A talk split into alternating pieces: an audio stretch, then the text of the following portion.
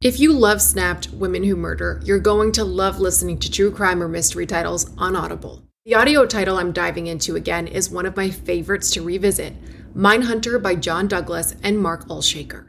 Even if you think you know the details of the cases, former FBI unit chief John Douglas took on from documentaries or the scripted show, the audio title goes above and beyond in bringing you along with him in his career, trying to catch serial killers and serial perpetrators. He used psychological profiling to dive into the minds of notorious criminals.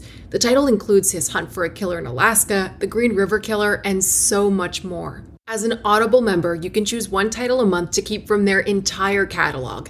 It is the home of storytelling after all. New members can try Audible free for 30 days. Visit audible.com slash snapped or text snap to 500 500. That's audible.com slash snapped or text snap to 500 500. This Mother's Day, celebrate the extraordinary women in your life with a heartfelt gift from Blue Nile. Whether it's for your mom, a mother figure, or yourself as a mom, find that perfect piece to express your love and appreciation. Explore Blue Nile's exquisite pearls and mesmerizing gemstones that she's sure to love. Enjoy fast shipping options like guaranteed free shipping and returns. Make this Mother's Day unforgettable with a piece from Blue Nile. Right now, get up to 50% off at BlueNile.com. That's BlueNile.com. When a salt of the earth farmer and a fun single mom fall for each other, their faith in love is restored. They lived a real good life and they were happy living it.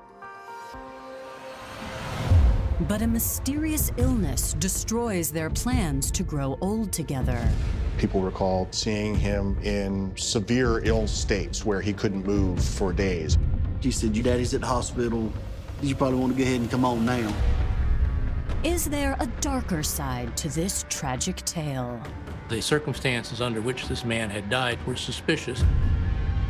He was not able to conclude what the cause of death was. A family demands answers.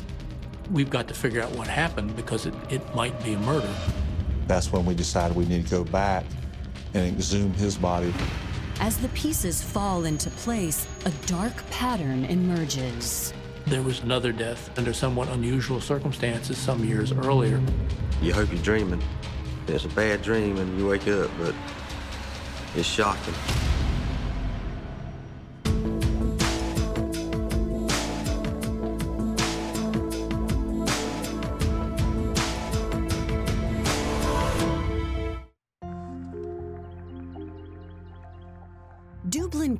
North Carolina is a place where life moves slowly, and folks understand the value of a hard day's work.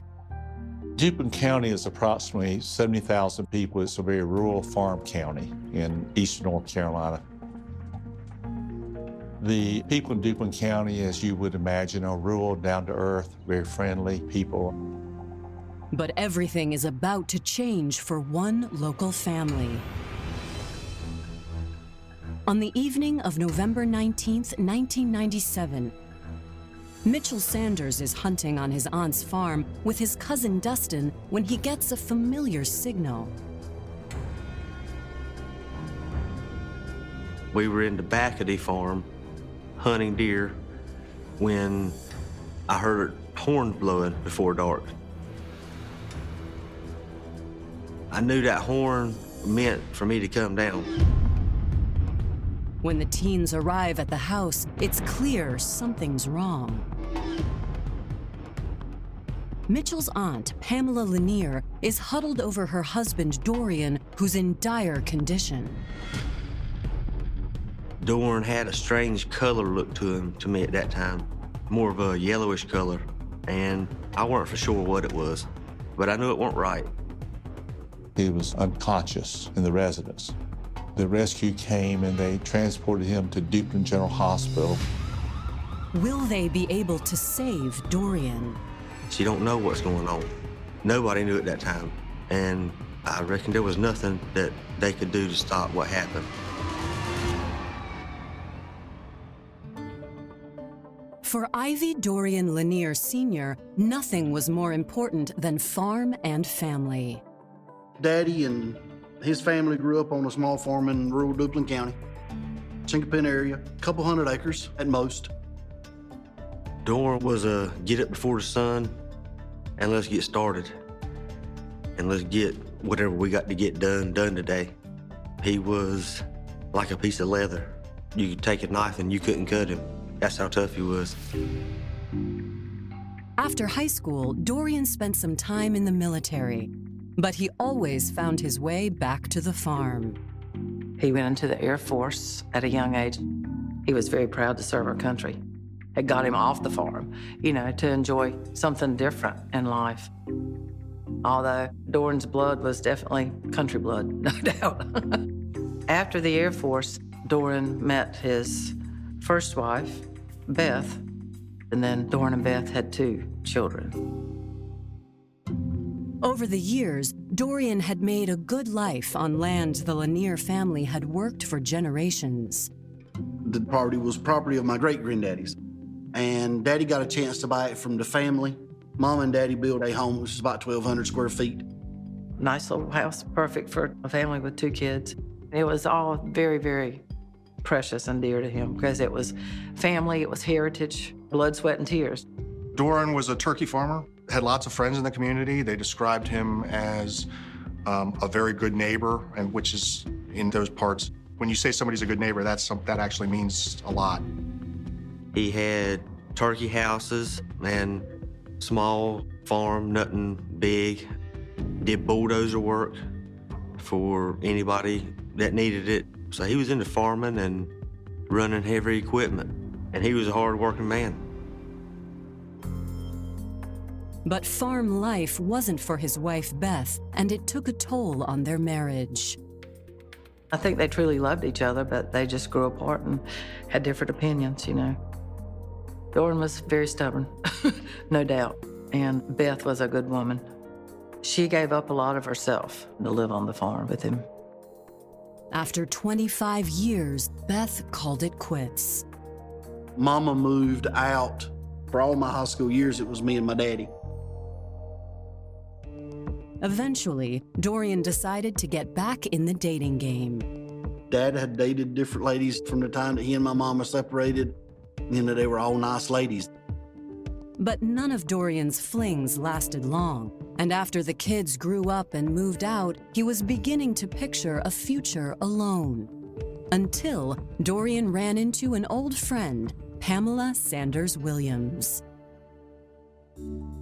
Though she was raised to be a Southern belle, Pam Sanders was a firecracker who kept everyone on their toes. Pam's very energetic, so you're gonna have fun when you're around her. She's laughing, carrying on, but she's looking out for you. You don't meet them like that every day. Pam had been unlucky in love, divorced twice, and in 1987, she found herself raising a young son named Dustin on her own. Until Johnny Ray Williams walked into her life. He was from the Duplin County area, a good country boy out there. They were a happy couple. Um, Pam loved Johnny, and I, I would never question that. And J- Johnny loved Pam.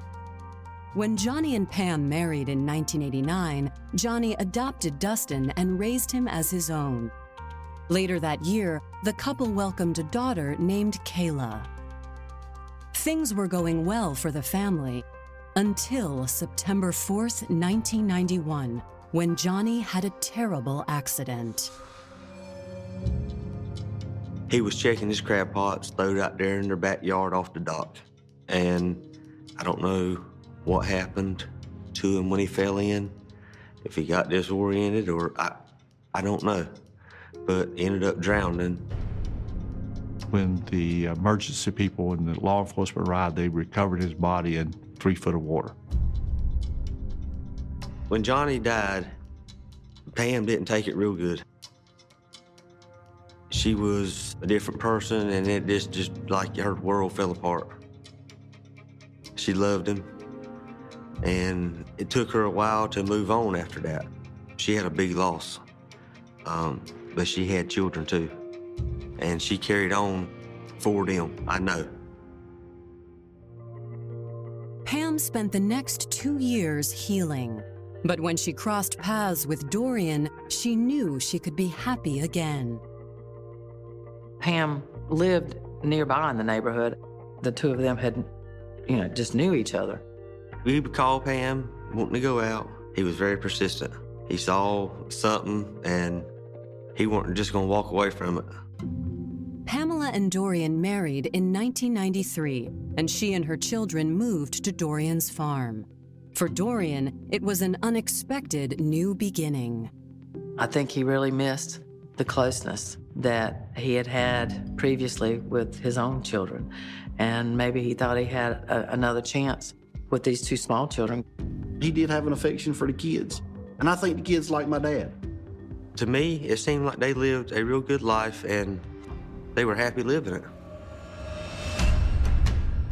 But after four happy years of marriage, Dorian's health takes a tragic turn. At 6:25 p.m. on November 19, 1997, Dorian arrives by ambulance at Duplin County Medical Center. Doctors attempt to stabilize him, but the 57-year-old is in a fragile state. I got a phone call probably about 10 or 11 o'clock from one of my aunts. She said, Your daddy's at the hospital.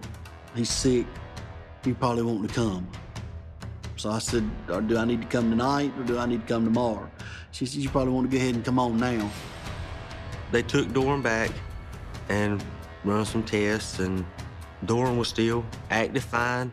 And I thought, weren't really long, and we'd be packing up and going back home.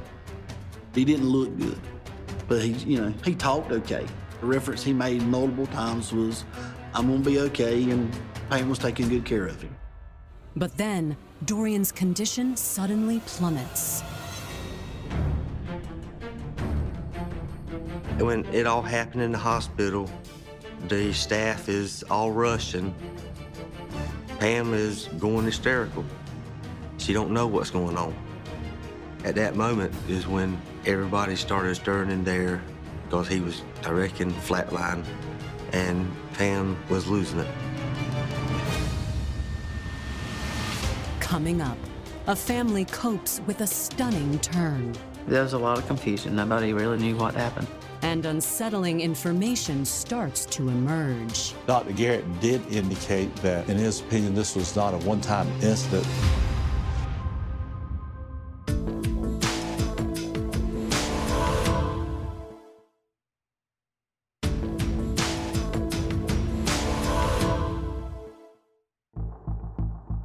November 19, 1997. After 57 year old Dorian Lanier fell ill at home, doctors at the hospital thought they'd begun to stabilize him until his vital functions started to fail. The family was really worried about him. Nobody had any idea how sick he was. After multiple resuscitation attempts, doctors pronounced Dorian dead at 10:57 p.m.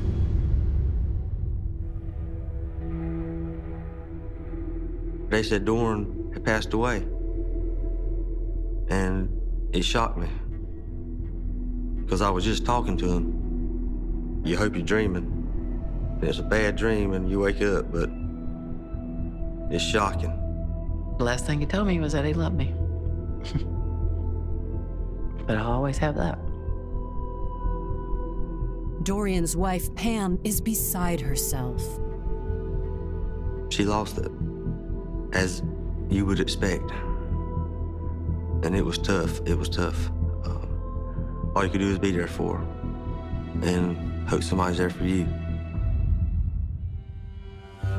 The question on everyone's mind is why did Dorian die?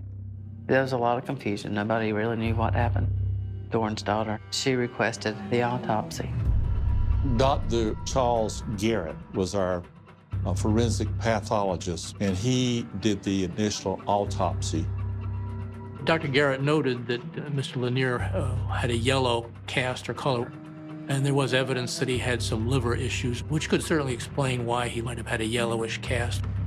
In addition to problems with his liver function, Dr. Garrett finds an enlarged heart and excessive fluid in Dorian's lungs. But the autopsy does not provide him with enough information on its own. He was not able to conclude what the cause of death was until he sent off blood to do a toxicology report. The report's findings stun Dr. Garrett. The toxicology report came back and indicated to us that he died from arsenic poisoning. That testing revealed elevated concentrations of arsenic in the blood, the liver, and a hair sample. They were high enough to explain the death. The other thing, again, of course, was that the, the symptoms that the man had exhibited prior to his death uh, were consistent with arsenic poisoning. In an instance when someone dies of poisoning, then, of course, there are the three possibles that it's an accident, it's a suicide, or it's a homicide. However, the poison got into Dorian's body, one thing is for sure his end was not a peaceful one. In arsenic poisoning, the victim dies a long, drawn out death, very painful, uncomfortable death. Dr. Garrett did indicate that, uh, in his opinion, this was not a one time incident.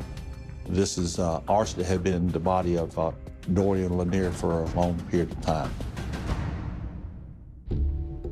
To Dr. Garrett, the fact that Dorian had been poisoned over a long period of time points to a chilling conclusion.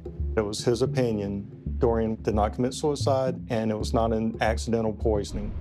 Dr. Garrett notified law enforcement, well, look, we've got a case of arsenic poisoning here, and we've got to figure out what happened because it, it might be a murder. When it was brought to our attention that Dorian Lanier died of arsenic poisoning, my office immediately contacted the North Carolina State Bureau of Investigation. And also, we contacted the Duplin County Sheriff's Department, notified them of, uh, of the results of the autopsy, and, and formally requested them to conduct a criminal investigation surrounding the death of Dorian Lanier. The homicide investigation begins close to home. In any case where a um, husband or wife is killed, the number one suspect that you've got to eliminate is the surviving spouse. So we um, obviously are trying to eliminate Pamela as the key suspect. Pam Lanier immediately agrees to an interview. Investigators start by asking about her marriage to Dorian. She was saying that she loved her husband, they had a wonderful relationship, and she gave her explanation of uh, the events leading up to her husband's death. According to Pam, Dorian was in good health until September 1st, 1997, two months before his death, when he had a mishap while operating his bulldozer. Best I can remember is a tree limb had come in the cab and pinned his knee one way or the other against some controls for the bulldozer. And messed up his knee pretty bad, from what I understand. And then somehow from there, uh, things went downhill quickly. Pam explains how, over the course of several weeks, Dorian's health deteriorated. Some days he's fine, and some days you couldn't hardly understand him. He might be laying there sleeping all day or acting silly, like, like a kid, and not listening. Um, very defiant. He had general weakness of his limbs, at least on several occasions that people recall, and he lost a lot of weight. So uh, there was a lot going on with him. If you're like me and can still recognize Mr. Brightside from the first note, and then can't resist screaming it at the top of your lungs, you're a millennial. And if you're a millennial, it's time to add Clarins Multi Active Cream to your daily routine. Rooted in nature and innovated with science, Clarins has a long legacy of creating industry first, plant forward products.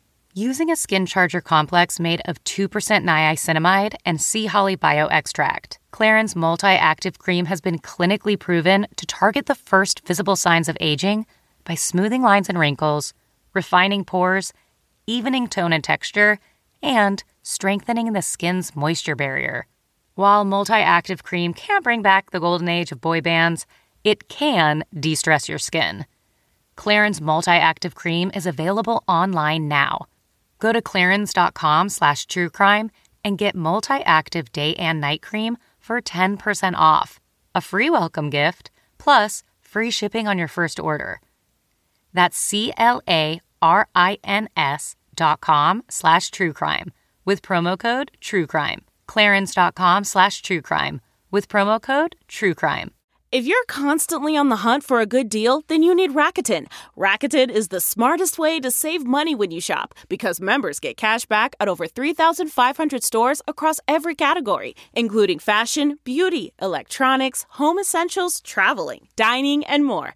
You're already shopping at your favorite stores. Why not save while you're doing it? It's a no brainer.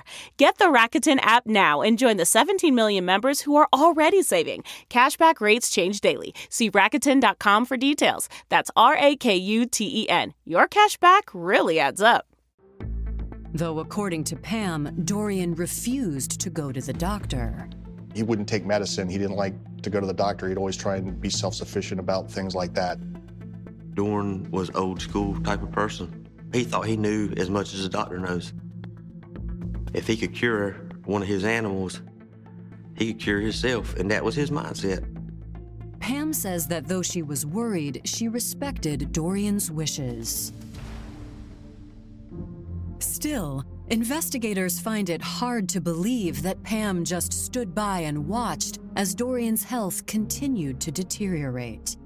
That uh, certainly we thought was incriminating and certainly doesn't support her as being a loving, caring wife.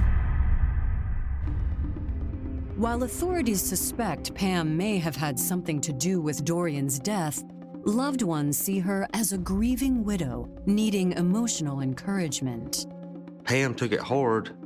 Doran's family knew there was arsenic in the system from the autopsy, and everybody still was there to support Pam. Her family, Doran's family. And after even knowing what it was in the system, everybody still came to Pam's house and had Thanksgiving. Nobody was pointing the finger at her. Coming up, detectives are forced to reframe their approach. There was some debate about whether or not a medication that he was using might have been uh, the cause of his death. And ghosts from the past bring new suspicions to light. This was not the first husband that had died under suspicious circumstances.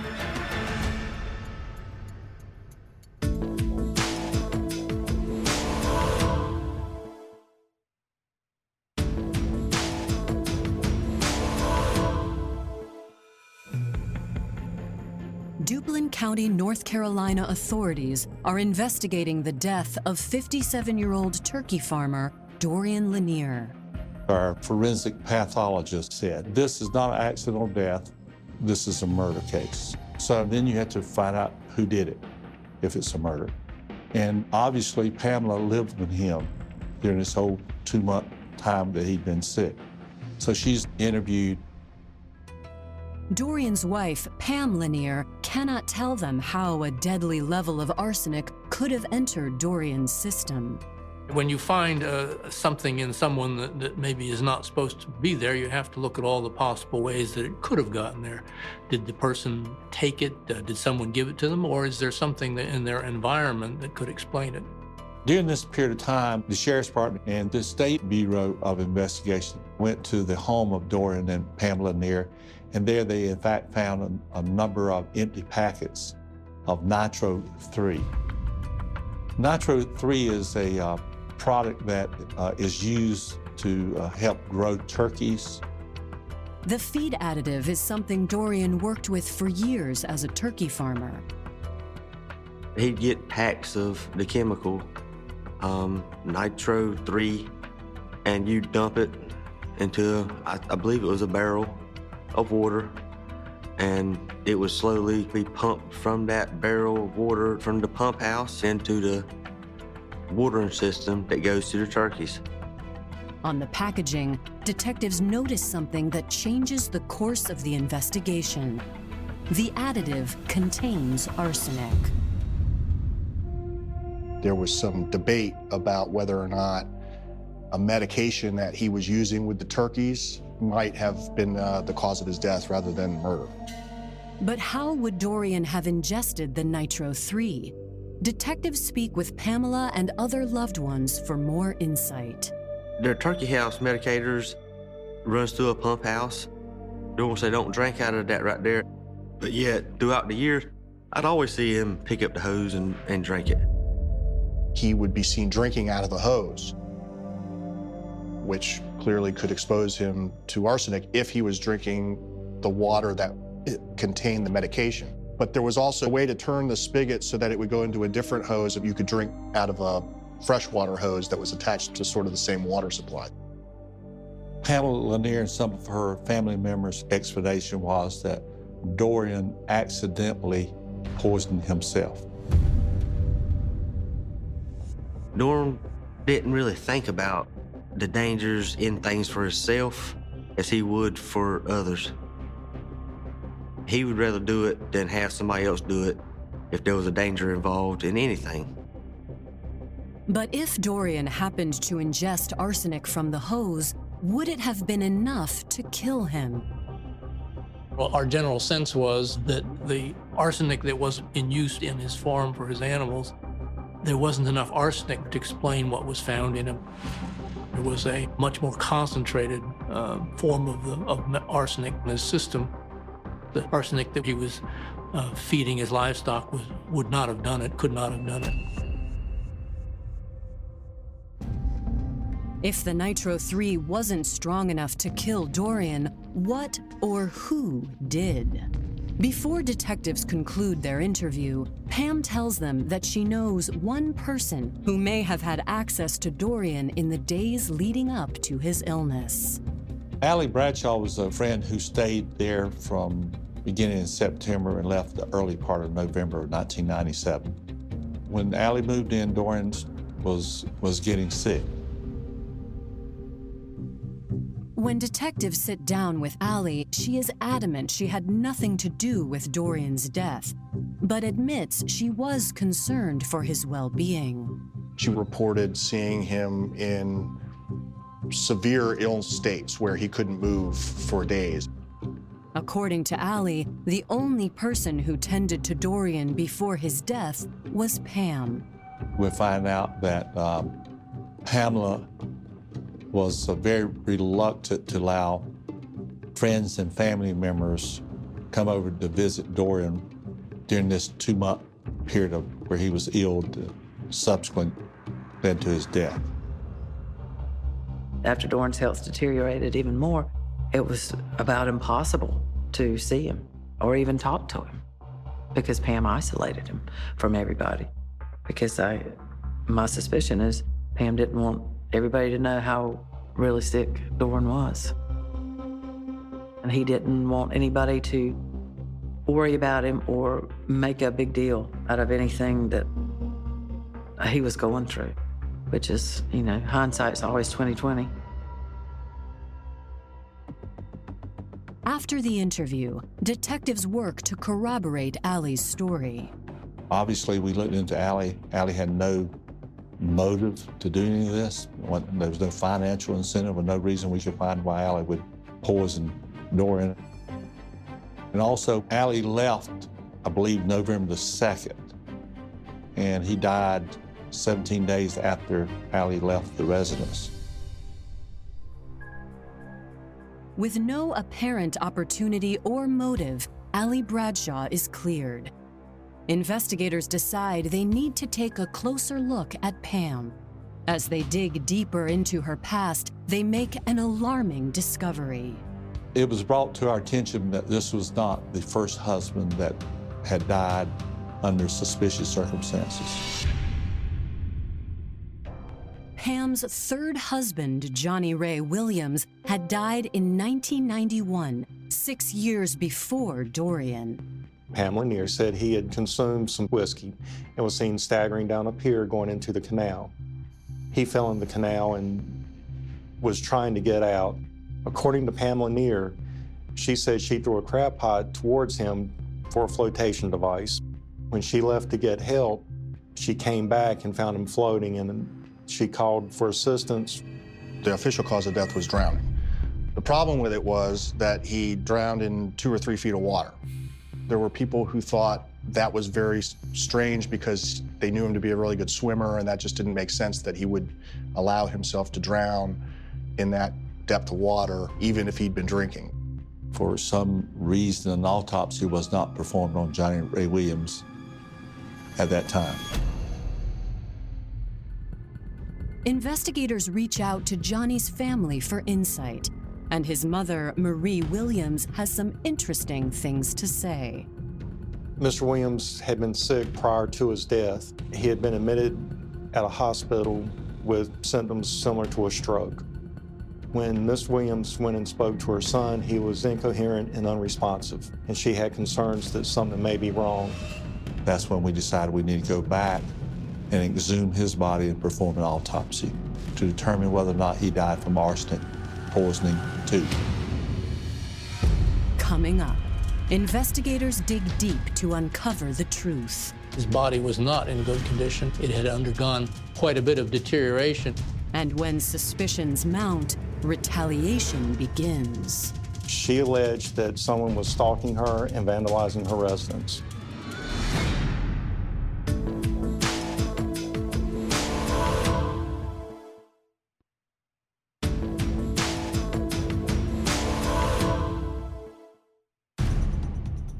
Detectives in Duplin County, North Carolina, are investigating a possible connection between the deaths of Dorian Lanier and his wife Pam's former husband, Johnny Williams. Given the circumstances of her most recent husband's death, they, I think, wanted to see if there was any potential pattern or connection. Arrangements were made to uh, remove his body from the grave, and uh, I was the one who ended up examining him. Exhumations are always a bit of a dice roll. In Mr. Williams' case, his body was not in good condition. It had undergone uh, quite a bit of deterioration in the six years or so that he'd been uh, he'd been in the ground. They were looking to see if he also might have been poisoned. Maybe if he did drown, he had drowned because he had something in his system that he shouldn't have. But our main reason for performing it was to rule out the possibility that we had another case of arsenic poisoning.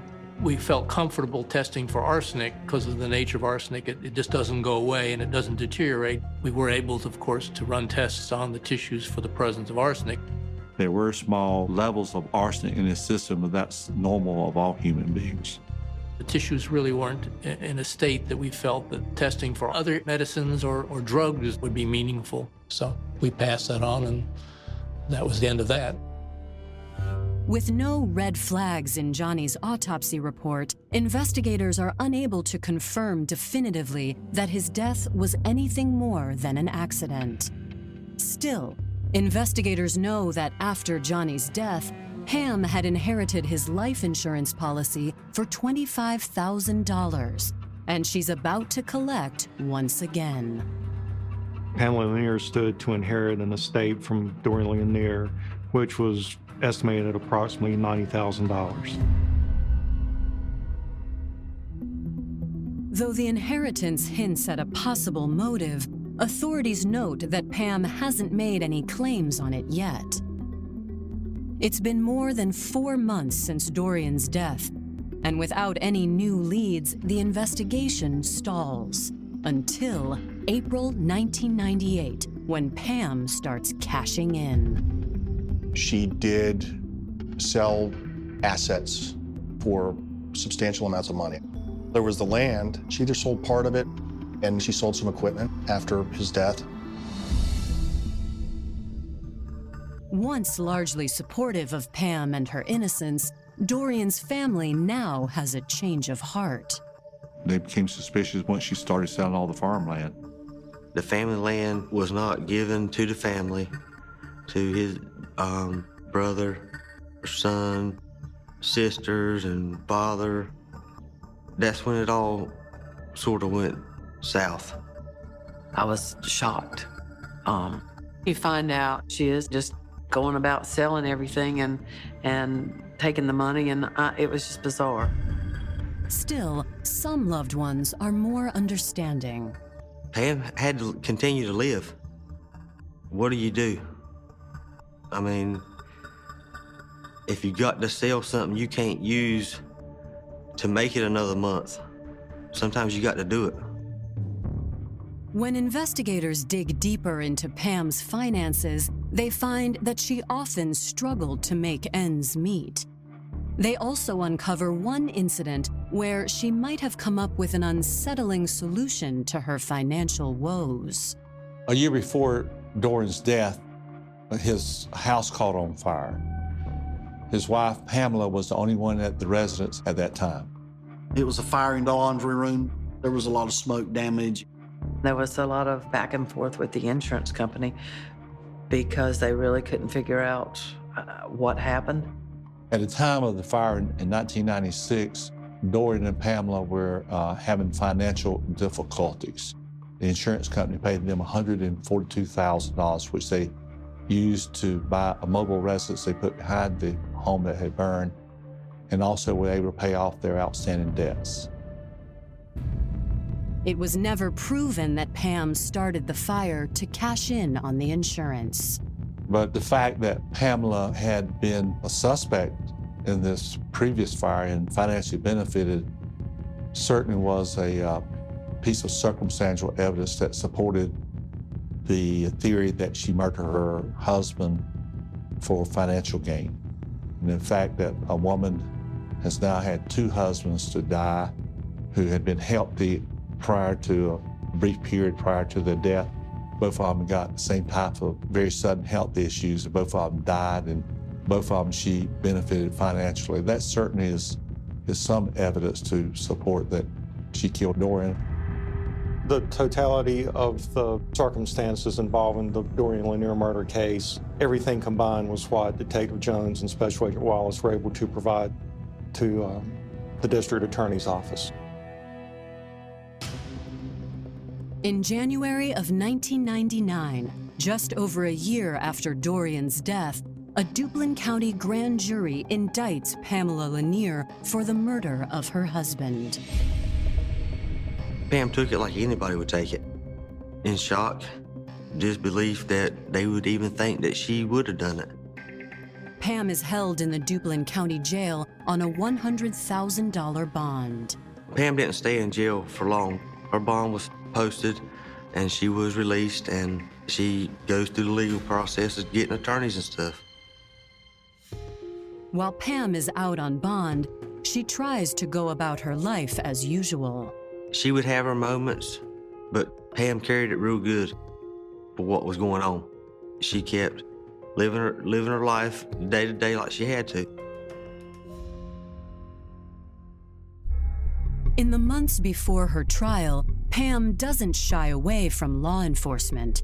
She contacts the Duplin County Sheriff's Office to report harassment, possibly by someone seeking retaliation against her for Dorian's death, despite the fact she's not yet been found guilty.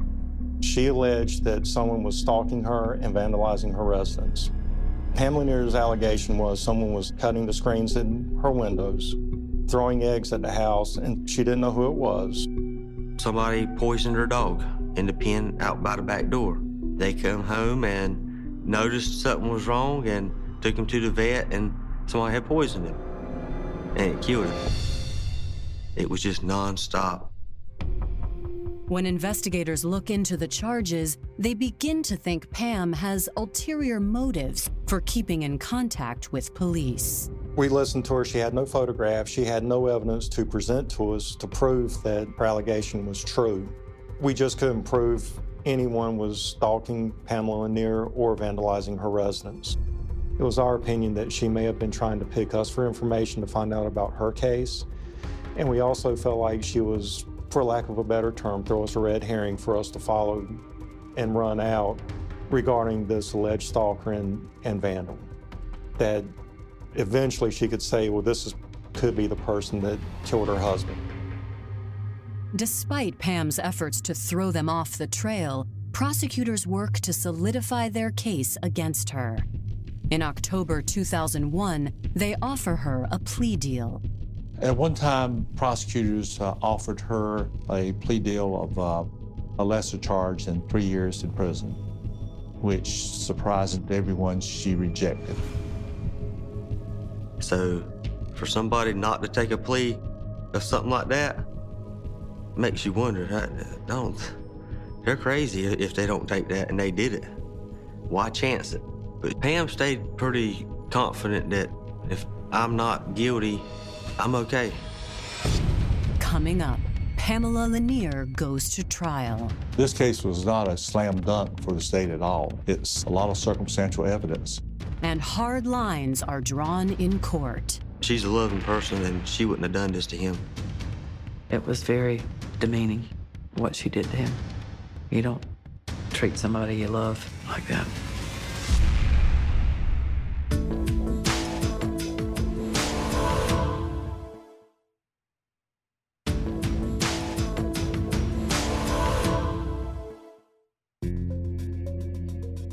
November 2001, nearly four years after Dorian Lanier's death, his wife Pamela Lanier's trial begins. After turning down a plea deal, Pamela's fate rests on the outcome of this courtroom battle. Those in attendance are divided by family ties. I was there when they opened the doors. I was there when we closed the doors. For those few days, that was my work. Saw the judge come in, saw the judge go out. That was my duty. That was my duty to my daddy. She said, I didn't I didn't do nothing. They can't convict me of something I didn't do. If I thought for any reason whatsoever that Pam had done this, I wouldn't be on her side. I don't care how thick the blood is. I wouldn't. But she's a loving person and she wouldn't have done this to him. Without any solid physical evidence tying Pam to the crime, prosecutors have a tough road ahead. You know, this case was not a slam dunk for the state at all. It's a lot of circumstantial evidence involved, like, like most murders. There was testimony about whether or not uh, Pamela refused to take him to the doctor, and she probably should have. I think it hurt Pamela Lanier a lot that there was evidence that she tried to keep people away and was not pushing to have him go to a doctor or even at some point go to the ER, even though they'd been instructed to go and they didn't get treatment. Those kinds of things didn't sit well with the jury. You know, before he died, she went to the extent of, from what I hear, covering the mattress and everything because his body functions were just way out of control. It was very demeaning what she did to him in more ways than one. You don't treat somebody you love like that. Prosecutors argue that, while facing another financial struggle, Pam poisoned Dorian so she could take over their property and bank accounts. Prosecutors also assert that the suspicious patterns from Pam's past are not to be ignored.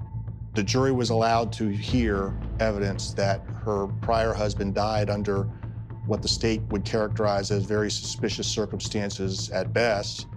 And now her second husband has died under, again, very suspicious circumstances. And even though the mechanism of death was different, the jury was allowed to consider both. But Pamela Lanier is ready to fight. Pamela Lanier had two of the best criminal defense lawyers in North Carolina, um, Doug Parsons and Jack O'Hale. So Pamela Lanier had what would be called the dream team in North Carolina representing her. Everything that the state presented, um, her attorneys presented something else. Pam's defense team tries to destroy the prosecution's assertions of a financial motive. Pam had the farm already. She lived on it. She didn't have to work. Dorian paid the bills. What was she gaining? Nothing. Why gain something you already have? The defense also argues Dorian's death could have been the result of an accidental poisoning. The argument was that this is a farm that uses chemicals and medicines for the for the turkeys and some of those contain arsenic and if he wasn't as careful as he should have been that may have been what caused his death. After closing arguments on November 29th, the jury deliberates. When you add all the pieces of evidence together, it convinced a jury 12 people that she was guilty of murdering her husband. And Pamela Lanier was found guilty of first degree murder and received life in prison without parole. Those in Pam's corner are dismayed by the trial's outcome. My mama called me and told me that um, they had found her guilty. It was a shocking moment. From day one till today, she would tell you, I did not do this. And I believe her. Not just in my mind, but with my heart, I believe her. Most people doesn't see her like as, as a murderer, but a lot of people describe that they had a good, a good relationship, Dorian and Pamela. But obviously, that was not true. I'm very confident in the decision of our courts and how it handled this matter. For Dorian's family, the verdict is a relief, and its timing is yet another coincidence in a bizarre string of events. It was amazing. It was four years to the day he died that we got a guilty verdict. Exactly four years. The family still mourns the man who was taken from them too soon. My daddy died in 97. Um, I put him in the ground. I have an 18 year old, a 16 year old, and a 14 year old, and they never met him. Never got a chance to see him. And if we're lucky enough to see this on TV, this will be the most I've spoke about it in 20 years. We probably will speak a whole lot more about it. Pamela Lanier is serving a life sentence at Anson Correctional Institute in Polkton, North Carolina. She remains hopeful for an exoneration. For more information on Snapped, go to oxygen.com.